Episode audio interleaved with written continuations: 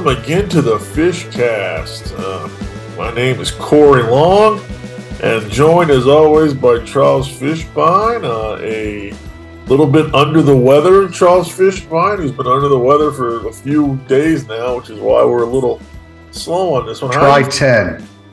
10 days now for over a week. How are you feeling? Are you starting to feel like you're coming off the mend or? Uh, I'm smelling the Vicks stuff just coming off my chest and into my nose. So, you know, I feel like an old man now, you know, like I rubbing myself with this Vicks to try to clear up my head. So, oh yeah, that vapor, that vapor rub is pretty good, man. That vapor rub is, does the trick. I can tell you that much. That vapor rub can be solid. Um. Well, okay. We're not gonna. We won't beat around the bush too much because I know you're you've been you've been pretty tired lately, and uh, you know, we wanted to get one in. Um. Talk a little bit about the big news was uh FSU. Their their athletic director Michael Alford finally did what somebody needed to do, which was let the world know how bad the ACC's media deal is right now. Not, you know, bad with ESPN, bad amongst the schools with the ACC, and then they really can't escape it, but they can't compete either. So Alford uh, had a had a meeting with the board of trustees, and if you you can watch this on YouTube, it's like ten minutes, and it's very it's very choreographed. I mean, they're the people that are asking him questions know the answers. They're just trying to put it out in public. The whole thing was very well done, but it's very choreographed. It wasn't like somebody was shocked to see that things were this bad. It was uh it was but it, but it was orchestrated perfectly like it needed to be.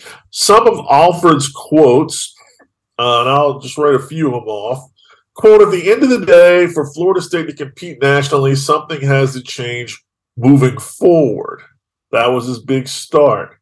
We cannot be 30 million behind every year compared to our peers. Um, you know, and he suggests instead of splitting the TV revenue equally, he suggested a new model, partly ba- based on performance and brand power. And you know, he used some, uh, he used a lot of data to show, which is correct, that FSU even during their bad seasons, FSU football absolutely drives the ratings machine at the ACC. It's FSU, Clemson, Miami, pretty much that do that.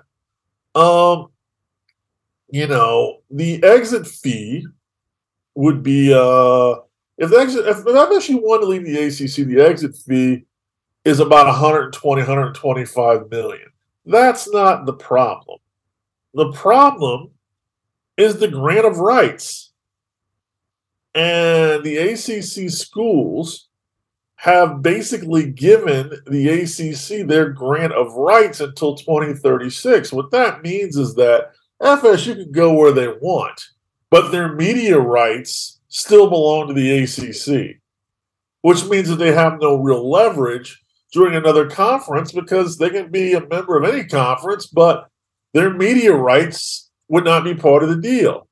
And without the media rights, you don't even, well, what does it matter?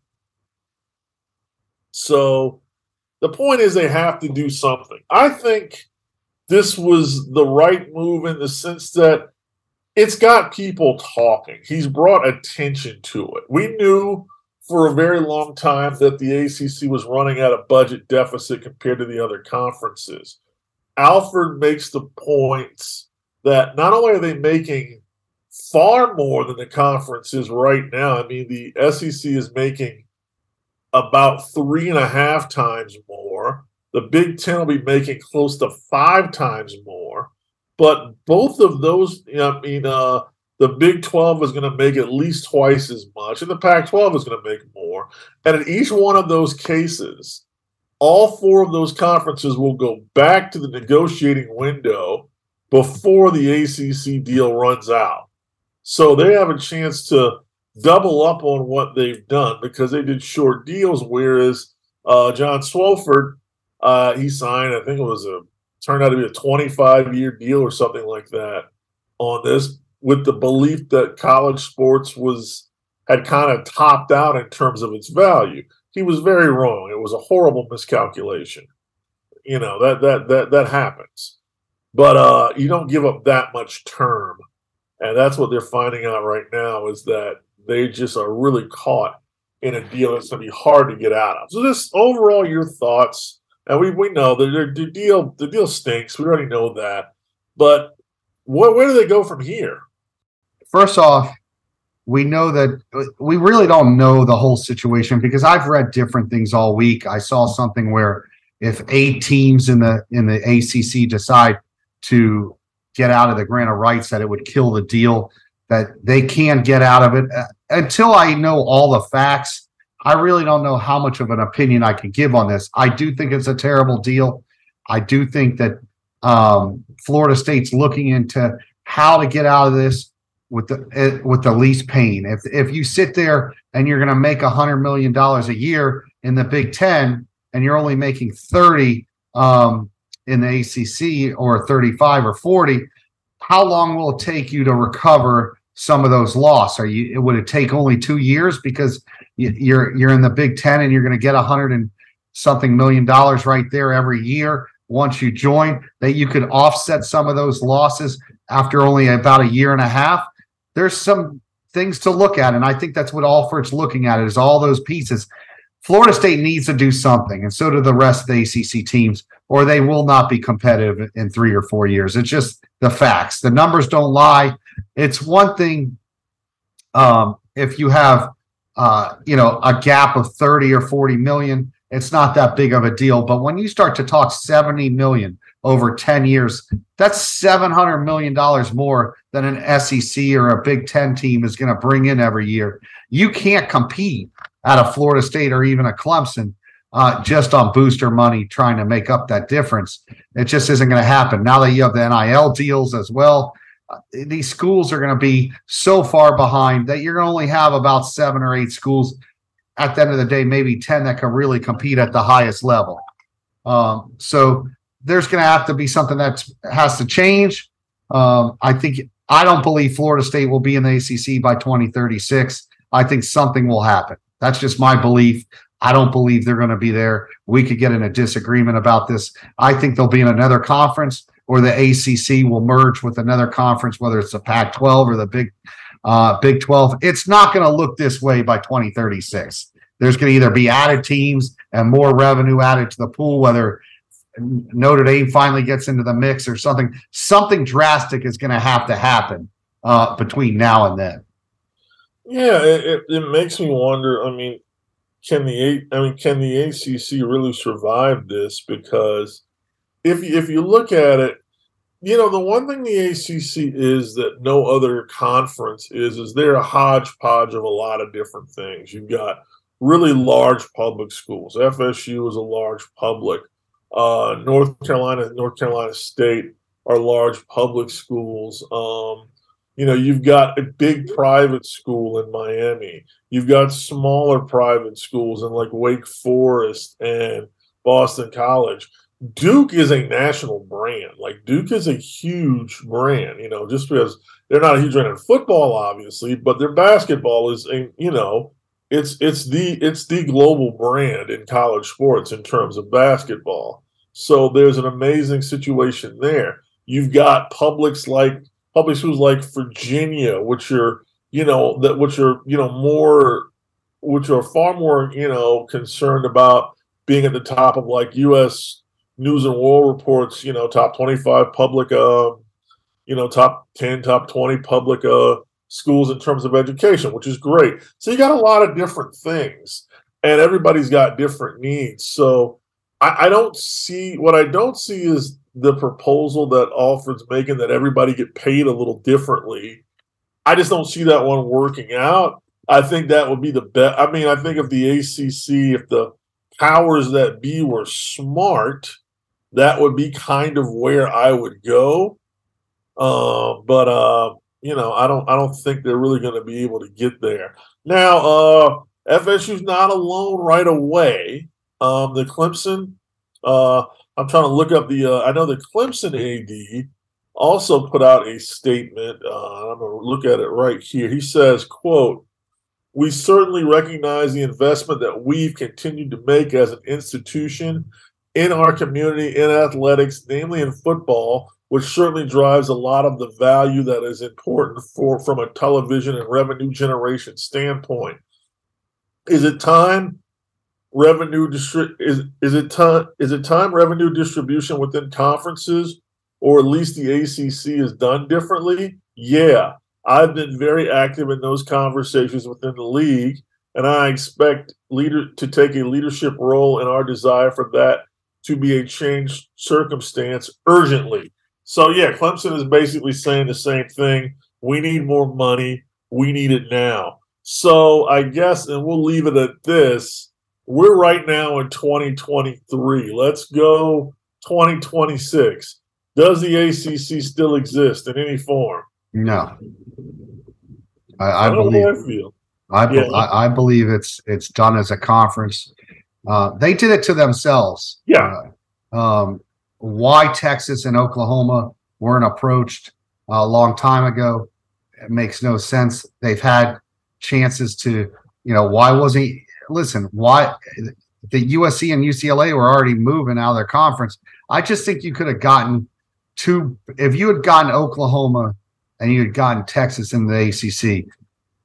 How much better of a conference is it? Is it? You're talking a conference that now is competing or close to competing with the SEC, and I think it would have bypassed the ACC, uh, the Big Ten, um, at that point. It just you, you didn't have forward thinkers. These guys, it always seems like they were always late to every situation. Uh, the, the first time around, when you had uh, a realignment, they didn't seem like they wanted to be part of it. It, it just bad leadership at the top, um, a lot of mistakes made, and now the rest of these schools are paying for it uh, just because people didn't care. You know, they were more cared about their basketball programs. And at the end of the day, football rules. It basically yeah. helps these athletic departments survive.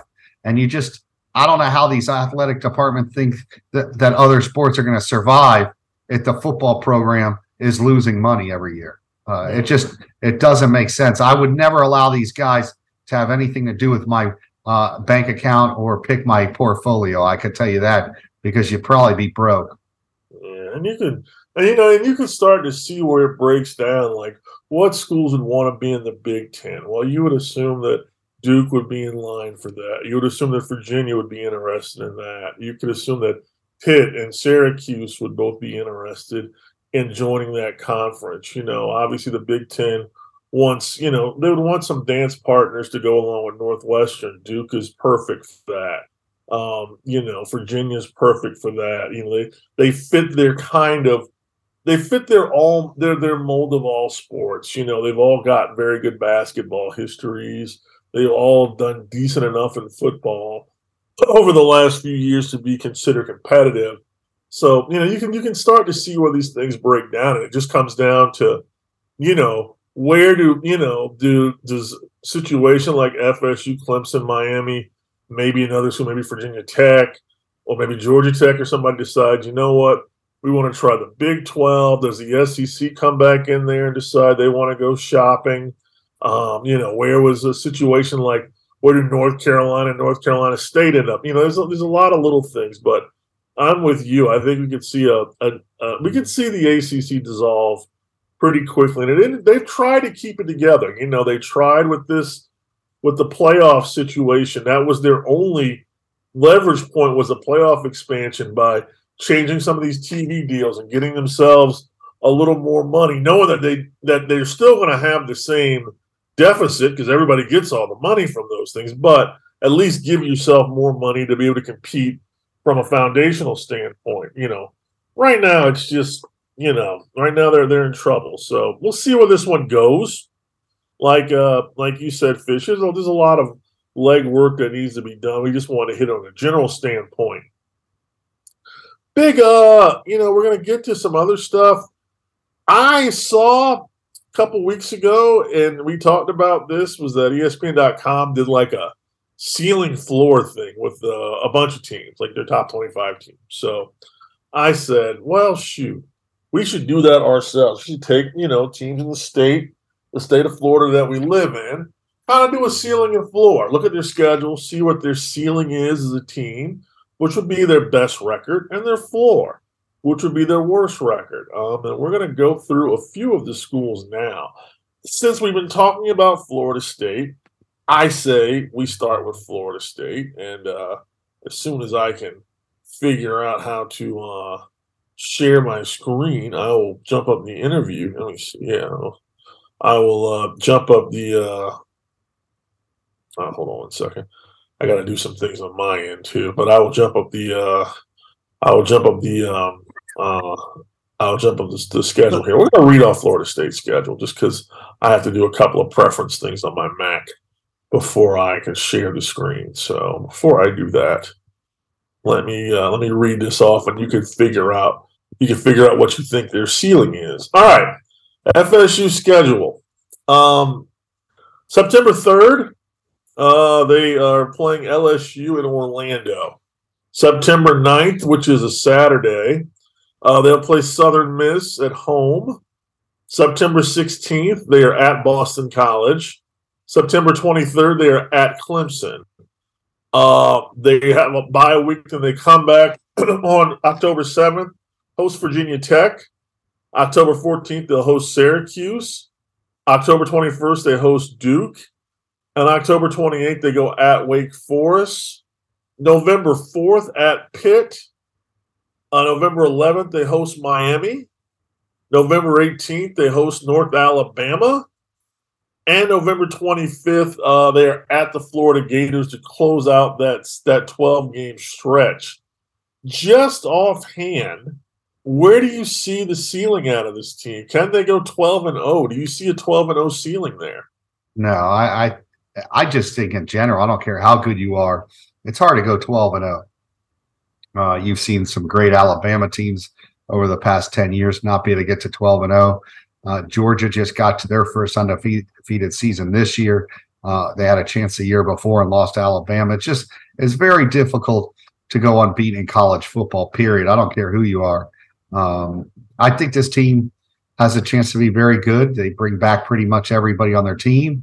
Um, you know, they do have some weaknesses and flaws in the team, but it's a team that I do think uh, that 10 win is their ceiling. Um, possibly everything goes right and maybe they get to 11 wins in the regular season. But I do think 10 wins is right about uh, their expectations of where they should be at. It's just like I said, it's difficult. You got to figure with their schedule, they got a hard schedule that there's going to be one or two games that they just maybe there's one game of the tough games they lose, and maybe they lose to one team they're not supposed to, like an NC State they did last year. Uh, you look at the at Wake and at Pitt back to back weeks. Uh, it's not; those aren't two easy places to go play. Could they possibly have a game where they fall to one of those two teams? Uh, you know, those games are right before a Miami game, which is a rivalry game.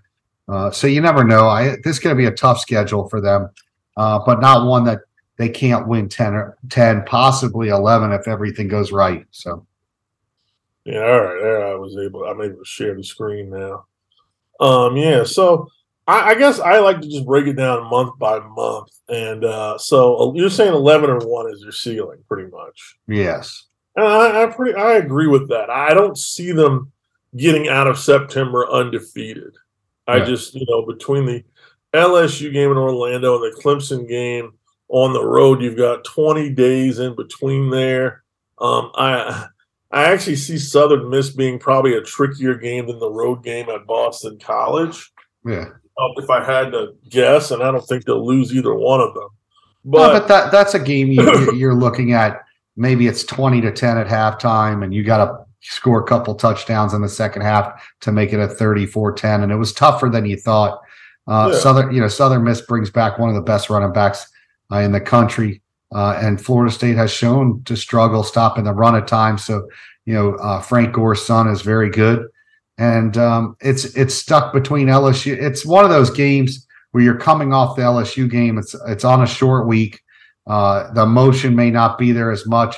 That will probably be a noon game for Florida State. So you know how it is. Emotionally, you're coming off a game that's tough the week before. There could be a little letdown and you don't come out and play as well that second game. Yeah. October, it just you know looks like they should be able to roll through October. Um, you know, the only I mean, I don't think Virginia Tech's close to where they were in terms of being a quality opponent. Syracuse, you know, Syracuse is, you know, they, they had a good they're they're I guess if you don't want to face Syracuse, you don't want to face them in the first half of the season, you know, but by this point, mid October, that's when you don't know how their depth is going to really react for them or not. Duke is, you know, Duke is solid. Duke's going to be solid under Mike Elko. I don't think that they're good enough to win, but they're probably the toughest game they'll have in October. And again, you know, without Sam Hartman, I think Wake Forest is just a much different team. They'll be well coached. They'll probably be tougher than you expect, but I think they'll win. November is what gets me a little bit. Like I, I can easily see a seven or one team going into November. At Pitt is a funny game. Miami at home is, you know, I don't know what Miami team will see this year. You know, they're a younger team. They've got some good young players, and they'll be nine or, you know, they'll be eight, nine, ten games into their run. I mean, North Alabama, they're going to roll. And I think Florida, they're considerably better than Florida. So it's those two games in November. So I'm also with you, 11 and 1 ceiling. Where do you see the floor at? Um, yeah, eight and four would be it would be you know not a good season for them considering all the expectations. But we've talked about this; they're going to have a target on their back.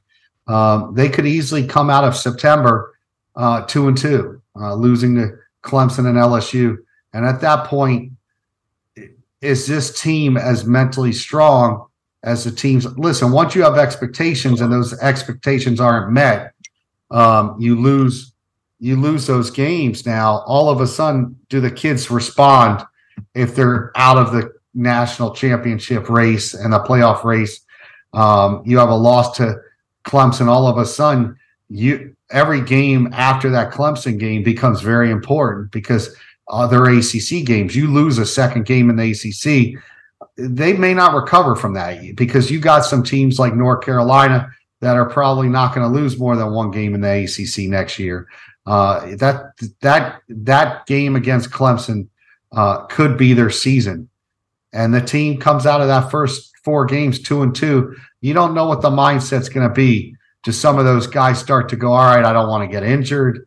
Um, we had a good season last year. This it, it's it's easier to get to where they got last year, and it's harder to make that next jump. Getting the ten wins was the easier part, even though they struggled those first two years, but it is easier to get to that program of that. You know, that jump from 10 to 12 or into that playoff race is a lot harder. Uh, a lot more goes into it. And once those expectations are set, this team expects to be in the playoffs or at least win the ACC. And if they lose that Clemson game, now every game after that is basically a playoff. How does this team respond if they come out of that first month two and two. Yeah, I mean, really, two and two because you're bringing so much back, and you've worked really hard. They've invested a lot of resources in bringing running this back. So you know they're not running it back for a ten and two season. That's fine. It's a fine season. Uh, you know, probably wouldn't get you in the playoff. Um, you know, they're not running. You know, they're running this back to be a playoff team. So really, anything less than that, you know, once you get under ten wins, it becomes a real, you know, just just kind of a, you know, it comes a little bit of a disappointment.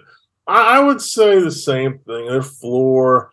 I can't see five losses here. I can see four. You know, and that's assuming that five would have to be Jordan Travis yeah, goes down. Yeah, Jordan Travis.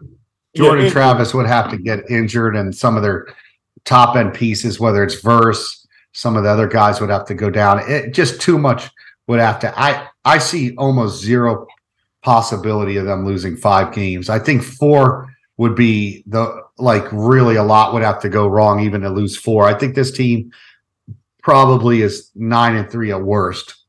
Yeah, just because they have so many.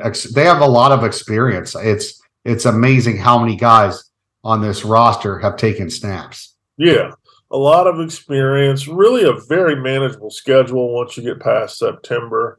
Um, you know, you look there's it's it's it's very easy to see this team winning their final eight games. They're going to be favored in all of them, you would assume. So, uh, yeah, I, am with you. Eleven and one, eight and four, and you know that was kind of year one. Let's. Uh oh, we're worried now. We got we got to hurry up because once the coughing starts, it doesn't stop.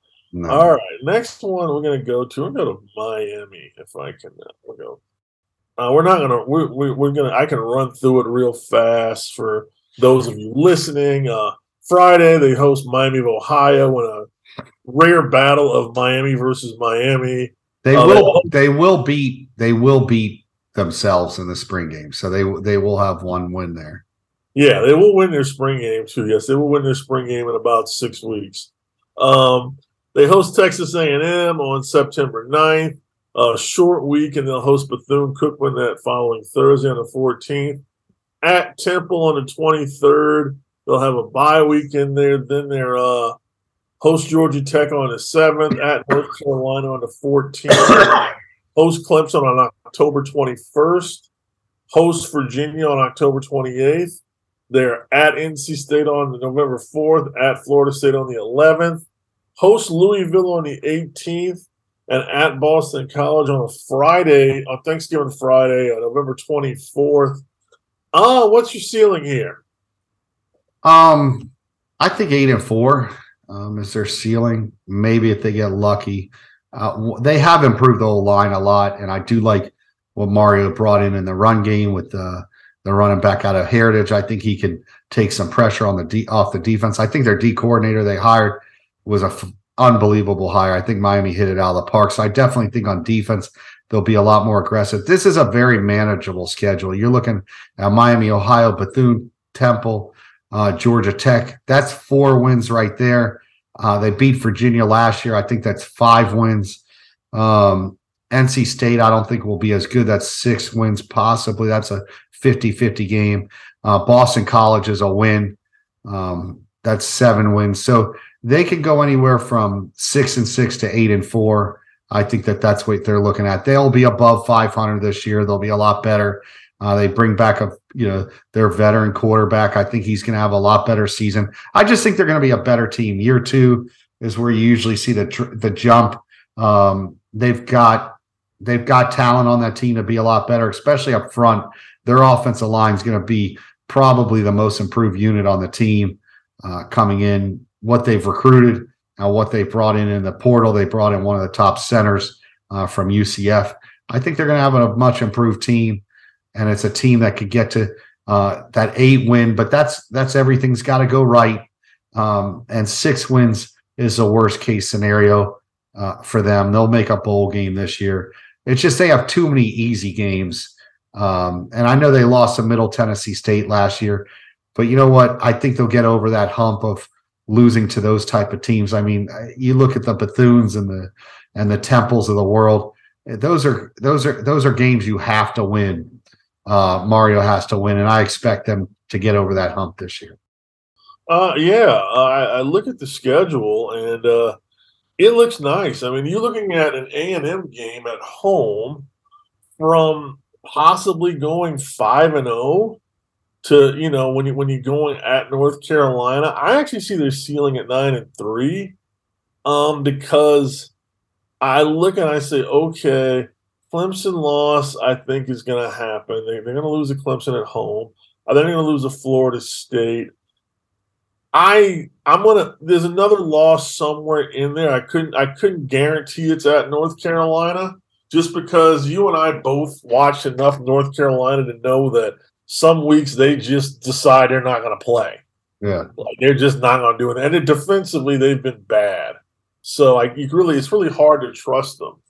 Um, so I, I like them as a, as a nine and three ceiling. If they're especially if they're going to run the ball as well as I think they are. If they are, if they can run the ball and be a dominant run team, they can they can definitely change a lot of the uh, a lot of their expectations. Mm-hmm. Floor you know, going back here, you can see a loss. You can see a loss at A and M. You can see the loss, Clemson, North Carolina. Um, you know, NC State on the road, no guarantees. I mean, conceivably, you can see five and seven. It'd be really hard. Again, they would need another another bad year of injuries like this year to get there. I'll say floor five and seven, but it's gonna take it's gonna take a lot to get there. I think I really think this looks like a seven and five team. Um, you know, even I think six and six is even six and six. It might take a lot to get there, but I, it could happen. Uh, five and seven, I would say, is absolute floor. They're not going to lose more than five, but they this this schedule tells me this is a seven win team at worst, probably. I think they'll finish seven and five, eight and four. It's and, a uh, very man. It's a very manageable, very manageable schedule. Because you look at some of the tougher games, like Louisville's first year under Brohm. I don't think they'll be. I think they're going to be good. I just don't think they'll be good this year. I think this year is going to be their kind of their growth year. So they're they're getting some teams that they can beat. Well, uh, yeah, I mean, you look. Virginia replaces their quarterback. NC yeah. State replaces their quarterback. Louisville replaces their quarterback. BC replaces their quarterback. They're going to get a lot of guys. Like NC State has a quarterback from Virginia. Well, they beat him last year when he was at Virginia. So, like, they're not, and that was a bad Miami team. So they're not really when they step on the field. Van Dyke's a better quarterback than the guys that they're going against. So I definitely think, um, like you said, th- their schedule's very manageable next year. Yeah, yeah, I agree. Uh, hmm. I typed in Florida, but I'm not going to go there yet because I think we got to. There's a few. I think Florida's going to be the most interesting of the bunch. So let me go with UCF. Uh, I'm going to go with UCF first. Uh, Oh, the first the first year in the Big Twelve. All right, so you open up the season on August 31st against Kent State. Then on the 9th, they get a long, they get a little extended stretch. They're at Boise State. Uh, they host Villanova on the 16th. Then, then the Big 12 schedule starts. At Kansas State on the 23rd, Baylor at home on the 30th, at Kansas on the 7th, at Oklahoma on the 21st, hosting West Virginia on the uh, 28th, at Cincinnati on the 4th, hosting Oklahoma State on the 11th, at Texas Tech on the 18th, and hosting Houston on the 25th. What do you got with this one? Wow. This ain't this isn't the conference they just left. No, no, no, no. Like, I, like, can you scroll that schedule up to, to yeah. I mean, they can conceivably be one. They could be going two and five into their bowl game. I mean, their bye week. I mean, it's at Kansas State. listen, at Kansas, at Kansas State and at Kansas, when you're UCF and you've never really played west of the Mississippi, it's it, at Boise State is. I don't see them winning that game. I, I just it's very hard for East Coast teams to travel west and when you have a program that hasn't done it, um, yeah, it this could be a very rough start to them in this Big Twelve conference. Yeah, uh, and then they got at Oklahoma, West Virginia, at Cincinnati. I, I, don't see a whole bunch of games where you're like, all right, Oklahoma State um, at Texas Tech, at they play Houston. There's not a lot of games in there where you're like, all right, they're guaranteed to win this game. I mean, I, what game in that stretch from Baylor to Houston can you go gu- guarantee me a win that you'd like or Kansas State down? If you go from Kansas State down to Houston, which one of those games would you say, Fish? They're definitely going to win that. I think here's the funny thing. I think the most winnable game might be at Cincinnati because Cincy's lost so much and lost their coach and lost Luke Fickell, but that's on the road in November. So it's not even a, a favorable situation. Like I, I we've talked about this before. I do not like the roster that UCF is bringing in to the Big Twelve. I thought, I thought at this point, Gus Malzahn, I thought they'd be a little better in terms of the talent that they've got. They'll score. They'll they'll be competitive, but I, I don't see a but, lot. But the one thing, Corey, and we've talked about this. All right, we said about FSU and Oklahoma last year. Most of these teams have the athletes to play with UCF, but they're bigger up front. They are yeah. going to be overmanned. Baylor's O line and D line is going to be a lot for them to handle. Uh, Kansas, that will be that's going to be a 55 to 50 type game. Um, it's going to be the last team with the ball. Oklahoma, I just don't see them winning at Oklahoma. I'm sorry, like that's a bad matchup for UCF. Well, Um, you know, West Virginia's a very similar team. They got a coach that has to win next year. Um, Yeah. You know, it'll be interesting. I, I just, like you said, out of the final four games, Cincinnati's the only one, and it's on the road that you're like, all right, they do they are are they even favored in any of these games? That's what's crazy. I don't see it. Like I don't see it either. I'm I'm looking. I'm trying to think of a of a seat of a. What is the ceiling here? I mean, okay. I mean, Kent State. Listen, Kent State played with Georgia last year. That's the type of game that UCF could lose in their opener. I'm not. It's Yeah. it's not a guaranteed win. They'll win. They're probably a 65 percent chance of winning that game. yeah, But Kent State did. They bring everybody back, even other than their head coach. But they bring back their quarterback and some of their skill guys that they played against Georgia, and they gave Georgia a game. That's yeah. it's not a game that your players get up for. I mean, like upsets happen all the time in the opener. I mean, this is a team that they may go into the Villanova game, and that's a must win just to get. This is a team that you know their floor is very low. I mean, Yeah, I mean, you look. Kansas State wins the Big Twelve this year. Baylor wins the Big Twelve last year. Yep. Kansas, as we saw them several times, tremendously coached. yep, Lance Leipold has coached them extremely well. They're very explosive. I mean, this is the thing that I think is going to like these. All of these teams are so explosive on offense. Like it's before you know you see fast, you see you know they could score and out. It's hard to outscore Big Twelve teams. Like it's a hard thing to do, and you can't afford to have. You know, the one thing is we've watched a lot of UCF football. All those wasted possessions they had in the American, you can't afford to have that. You're down twenty-one nothing if you're waste if you're if you're having a couple of thirty second ah. three and out possessions. these these teams will score on you so quick and put you in such a hole. And then all of a sudden, if your defense isn't on that day at, where you need one stop, maybe two, all of a sudden you're you're on the wrong end of 45 to 24, you know, 45 17. And I think this is I didn't realize their schedule was so tough. Um, this is a must-win season two for Gus. I, I really thought they hit a home run with him as a hire. Um, his teams have kind of not lived up to their potential, and this is a tough start to a new conference. Uh, he he's going to have some answering to go through in the off. This is going to be a tough season for UCF. I'd like to see the total. If they're if they're over under is six wins, I I think they're going to have a hard time reaching six wins. Well, so what's your ceiling? When you look at this, what's your ceiling here? Um, Six? I think six and six is a is a ceiling for this program. Yeah, let me look. All right, Kent State. All right, so let's let's say they can. We can say they can upset Boise. I guess that puts you.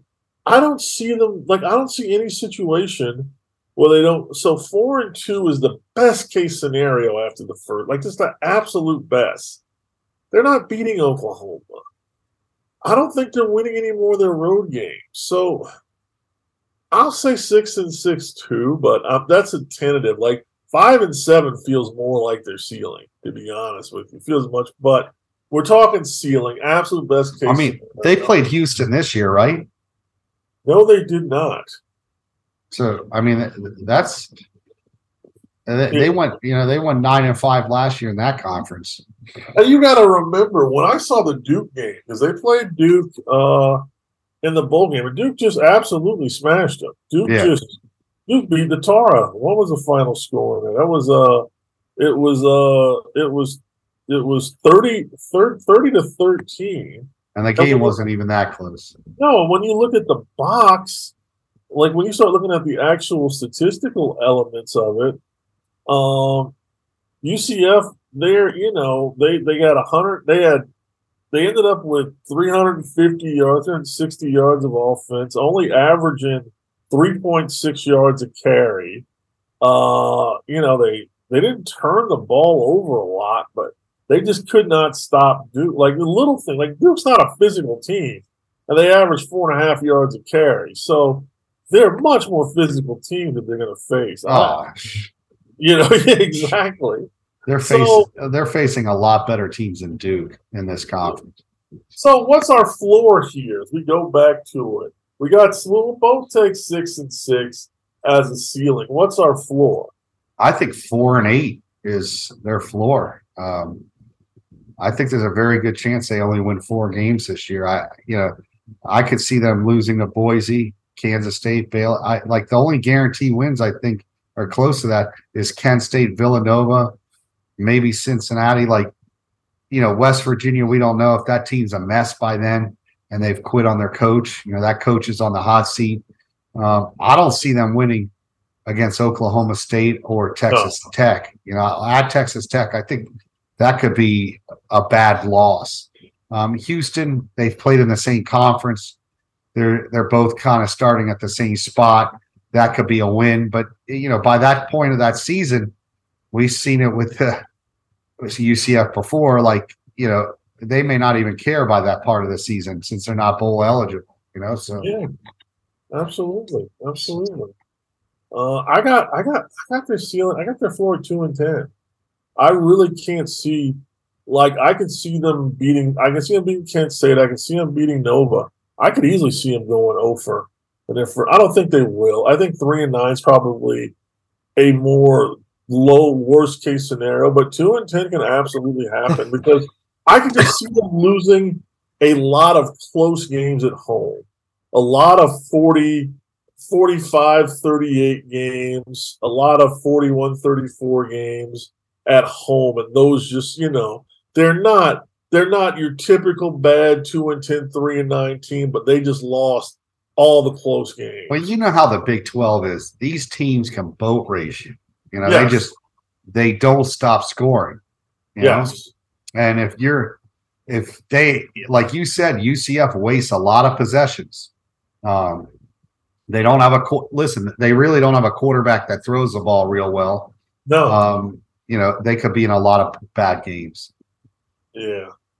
Uh, real quickly, we'll run to uh US. Um, we're gonna get back to Florida. We went through USF real real fast, just because uh we got people that love USF that listen, and I don't want to hate on them.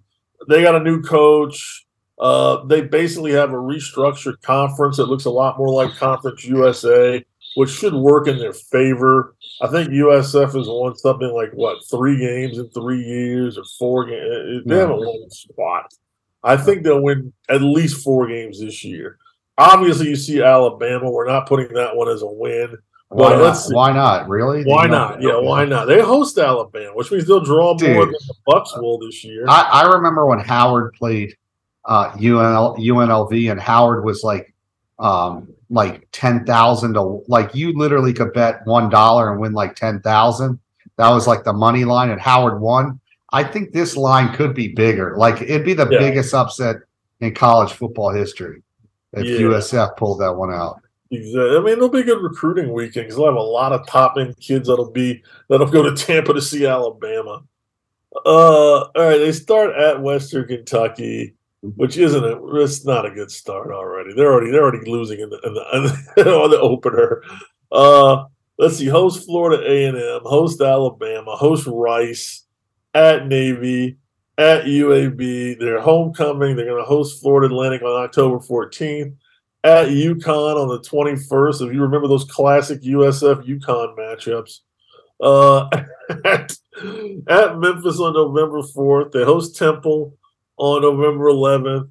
Uh, they're at Texas San Antonio on the 17th, and then they host uh, Charlotte on November 25th to round out the season. Uh, I, I like them. To, uh, you know what? Ceiling, I'm going to give them five wins. I think this is, I mean, these teams are nowhere near as daunting as the All American were. Like, they can beat Rice, I think. I, you know, I'm looking at the schedule. Corey, call me crazy. I think they could get to six. I think six. Okay. I think. I think. I, like the one thing is, all right. In the conference before, the automatic losses were Cincinnati, Memphis, UCF every year. Houston. they don't. Yeah, and Houston, they don't have those four teams. Yeah. They've and they've added like Rice, know, Rice, and, and Navy, and, and, Navy, and UAB um, has a new coach. Florida Atlantic has a new coach. UConn, I mean, the coach did a great job last year, but that's not that's not a, a unwinnable game. I mean, Memphis is most likely a loss. Temple, I mean, this is not a terribly uh, Charlotte. I mean, these aren't world beating teams. Like they have, they'll actually not be a three to four touchdown underdog in these games. They're going to be maybe a 10 point underdog. Getting Temple and Charlotte at home yeah. uh, late in the season, you, those are two games they could easily pull off at then. They may get to a bowl game. I mean, it's very All right. possible. All right. So you're saying six and six ceiling. I'm saying five and seven ceiling.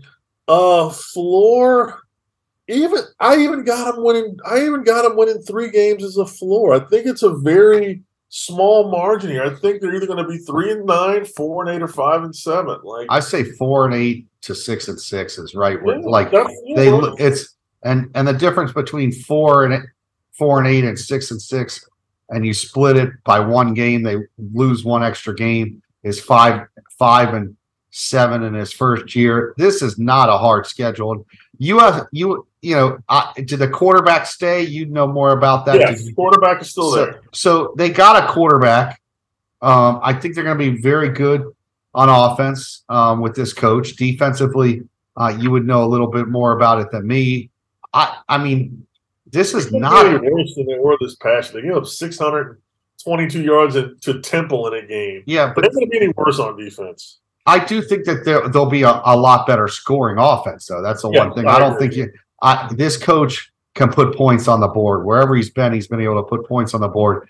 So even their losses won't be ugly. They could be 45 35 type losses. And I think we've talked about this. If you're going to lose, don't lose ugly. Um, if you're yeah. going to lose 45 35, it doesn't look like you got blown out. You were competitive. You could sell recruits. Man, this schedule, they, their their conference got worse. I mean, oh, they, conference is awful. They literally are a Sun Belt conference now. Yeah, this conference is all the Sun Belt's way better.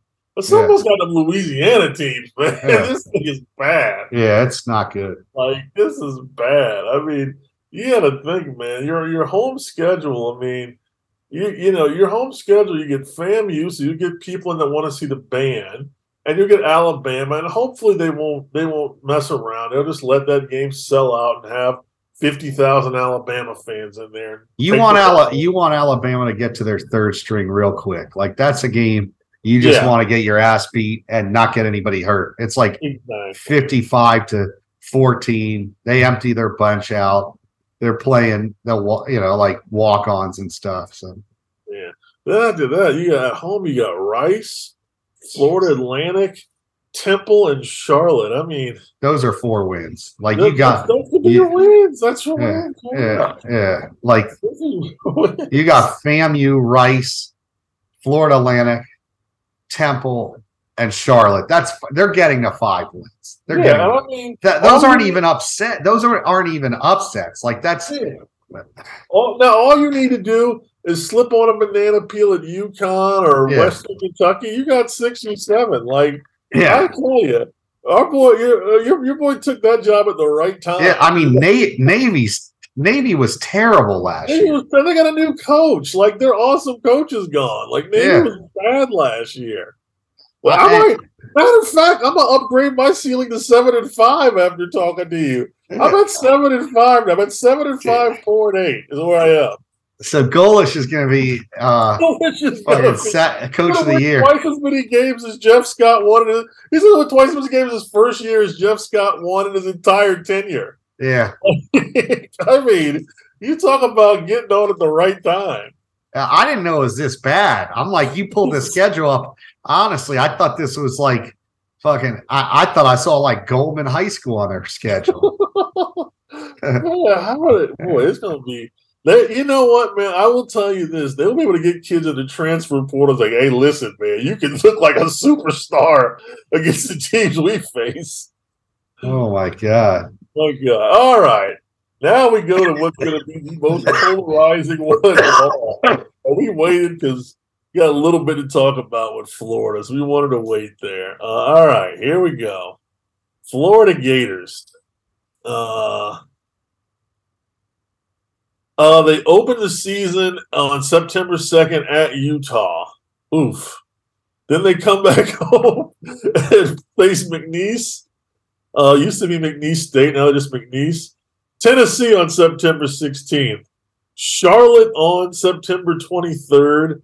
At Kentucky on September 30th. Uh, Vanderbilt at home on the 7th. At South Carolina on October 14th. Then they're off. Then the annual uh, game against Georgia in Jacksonville. They followed that up with Arkansas on the 4th, LSU on the 11th, at Missouri on the, on the 18th, and Florida State on the 25th. Oh boy. Oh boy, fish go just do your do your magic here, pal. Dude, this this is a rough like if uh, listen, we both picked them to lose to Utah last year. They got to go back out there, play a quarterback that torched them last year. That's back for his tenth season of college football. I, I mean, like you know, Utah wants revenge for last year. I they're 0 1 there. McNeese will win that. Tennessee's a loss, most likely. So they're looking at one and two. Um, Charlotte's a win. Kentucky's tough. You, uh, at uh, Kentucky, too. at Kentucky, one, two. You got three losses there. They'll beat Vanderbilt um, this year at home. One, two, three, three, and three. three. I mean, there ain't a lot of freaking wins in there. You're looking. This is ugly. I mean, they they may go from October 28 or October 14th to no tw- November 25th and not win a game. Wow. They may go one, two, three, four, oh. five. They may go. They may go six straight losses to end of the season. Yeah. I mean, so, I mean, you know, Missouri. Listen, Missouri played them tough last year, and they were yeah. No Missouri, Missouri at home that late in the yeah. season. Missouri got a, you know, Missouri. It's going to be interesting. I was a Jeff Garcia fan. I think he'll he'll win the starting job there, and they finally got a quarterback. You know, they got good receivers. Um, it. This is a type of team that, man, Napier's it's going to be he's got his hands full. He's going to get a third season, but it ain't going to be pretty. Like there's going to have to be a lot of improvement in that off season. Yeah. So you saying three and nine is the floor? What are you saying the ceiling is on this one? I, I think if he gets the six wins, um, that's his ceiling. I, I mean, maybe they maybe they beat a South Carolina. Maybe I don't know. Maybe Arkansas at home. Uh, I don't like. We've got to see how healthy they are. They're not a very deep team. No. Um, I mean, that Utah game is going to tell us everything we need need to know. If they lose that, you win that, it gives you a two and zero oh start, and you could come out of that first month, you know, four and two. You know, you come out of those first four six games, and then you're not underwater.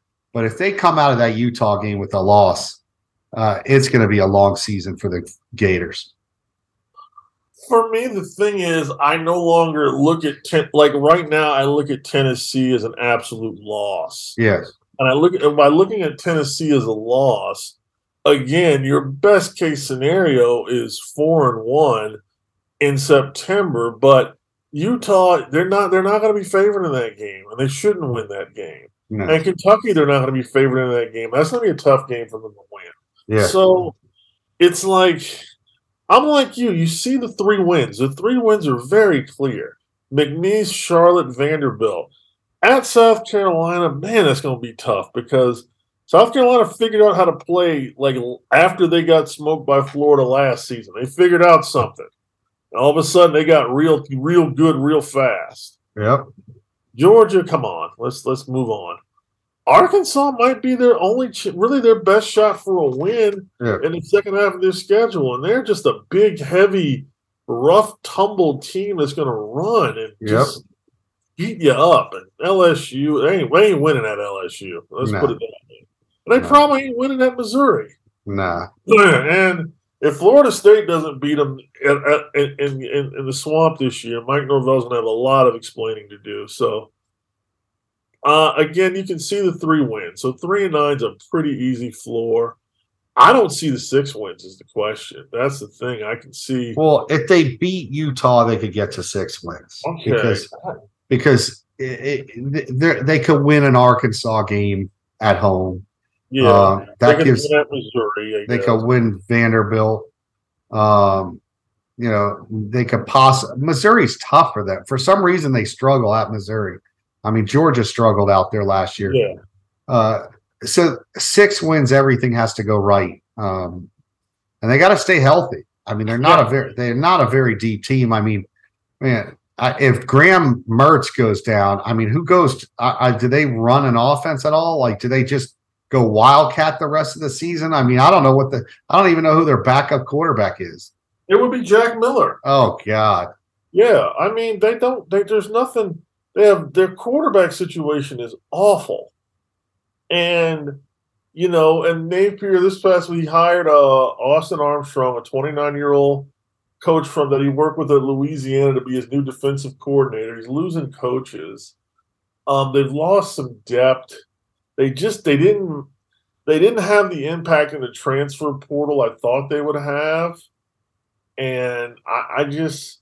I know you say he gets a third year. I don't. I mean, if they go six, if he goes six and seven, three and nine, this fan base being the way they are, I can't guarantee you'll get a third year. I Like- just think they have so much invested in that staff and everything that he'll get a third year just based on that. I mean, it's not, it's, he's basically dead man walking going into year three, but I think he'll get that third year just because of the investment, the money. I don't know how, you know, how much money Gators really have to just buy another coach out, you know? Um, they just bought Mullen out. They owe him a lot of money. They're, they're, they're paying this guy seven, eight million a year. I mean, you're talking, he probably has three more years on that. You're talking thirty million dollars plus his staff, which is huge. They have like, you know, probably another ten million built up in that staff. You know, you got to pay all those guys to go away. I, I just he'll get a third year, um, unless there's like some sort of way out of his contract where Billy Napier found. You know, I mean, all what what, what program was it? Auburn was trying to find like a secretary that um you know Harris, Har, Harrison was sleeping with like they went and found a girl that her her in her bikini and uh, you know again oh yeah he hired this girl she, she has a bikini on he must be cheating on his wife oh, Auburn tried everything Auburn did try a lot. Florida Florida may be in that same boat Yeah, Auburn. Auburn tried all that just so they could hire Hugh Freeze. I tell you, that's that's the sign of desperation. well no I just, I don't know. Like, I, I just, I mean, I know their fan base, and I think to me, it's like if they go four and eight, I mean, he might survive. I think it's how they go four and eight, how they go five and seven, how they go three and nine. If they're getting rolled by teams, I don't see it. I just see them just figure we got to get rid of them. We can't afford to have like this isn't a Mike Norvell situation, and we had talked about this where Mike he had pretty much given everybody an idea of his plan early. So when he had those back to back losing seasons, he still had a lot of support because he had kind of prepped them. And even though I think season two was more disappointing than he wants to let on, he had still prepped them for the idea that things were going to be a little a little tight those and he came back and won 10 games in season three. So now, you know, there's reason to trust him like Billy Napier has handcuffed himself a lot. yeah Like only taking Graham Mertz as a quarterback, like kind of the, the- I think how they handled the whole recruitment with this Jaden Rasada kid um, made them look real. I, I think that's worse than the Travis Hunter situation. Yeah, I, agree. Um, you know, Trav, at, at the end of the day, you need a quarterback. This is a kid that you supposedly uh, gave a better NIL deal than than Miami. Miami had him committed, and you supposedly stole him from Miami or out recruited him. And then the kid at the end decides he's not going there, and you and your answer is Graham Mertz. I mean, like this guy, Graham Mertz, got a coach fired last year. Like, yeah, you know, it's he he had he's a guy that the ceiling is twenty touchdowns. If and he's got to do that. Like five of those touchdowns need to come in that McNeese State game. You know, like he needs to like really pad his stats against those two or three crappy teams at the beginning of the year because he's he's the type of guy that can average a touchdown a game. You know, yeah, yeah. Uh, he's just not a very good quarterback. Not very good. Can't run. Doesn't. I mean, you know, you're not. Your hand. He's not. A, he's not a mobile kid. So you've got to be able to protect him. You've got to have a lot of talent around him. And their skill position players outside of Etienne are pretty. You know, they're not. They're not guys that you, you, that, that that are going to be a lot of first. You know, first team SEC potential guys.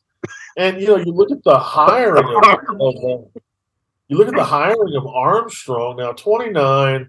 He's got a good reputation in this league, so in, in, in college football. So it's not a situation where you know this isn't potentially a good young coach, but it's like, do you know where you are? And do you understand that like you're you're in a place where they're gonna they're gonna get you you know, they're going to give you the the money to hire someone that might have a little bit more experience, a little bit more familiarity with the top kids on the recruiting trail. To me, this is this reminds me of what Norvell did hiring Adam Fuller. It feels like you're handicapping yourself again. Yeah, I think it's. I don't know enough about this guy, but it's a tough situation to put yourself through when you're already under. Yeah, like he has to hit a home run with this guy. Yeah, absolutely, and it's just like and it, like it could work. I'm not saying this couldn't work. Uh, he was a Southern Miss D coordinator the last couple years. He was fun. You know, they had they put up great numbers. It's a different level of competition, man. Is what really what really bites you. It's just a different level of competition you're facing. And we'll see what they do. We'll see. Maybe he knows something we don't. I know one thing is that you need to get back. You need to you need to you need to down some mucinex Hmm. Get back to bed and relax a little bit. Yeah, man. Still, uh, you still have a little bit of a road from recovery. So mm. we're going to end this one here. I tried to fight through it, man. I know you did. You did a great job. You were you were uh, you were a tough guy. We're gonna give a shout out to uh, Justin Otto, who handles our production. Give a shout out to my boy Craig Baroncelli, who still let us keep the uh, megaphone account so we can have our distribution. Um, and we just want to say thanks to everybody for listening. We'll be back soon. You know, probably once as spring football gets in, we'll talk a little bit about that. Um, should we give props out to our boy Demo? No, it's it, he's it's something that's going to happen soon, but I want to let him break his own news. Man. Yeah, let, let, we'll see if we can get Demo on next week, and uh, if you feel better, and talk about that one. All right, so uh, we'll tie that on. We'll just say what up to our boy Demo, Chris Demaris. He was down on this way last week, and it was. Uh, I know you had a chance to see him. It was always good to see him. Oh yeah. When he's not when he's not doing cameos and rap videos, he still manages to teach a little football every now and then. So yeah. All right, buddy. You feel better, and uh, we'll talk real soon. Talk to you later, buddy. Bye bye.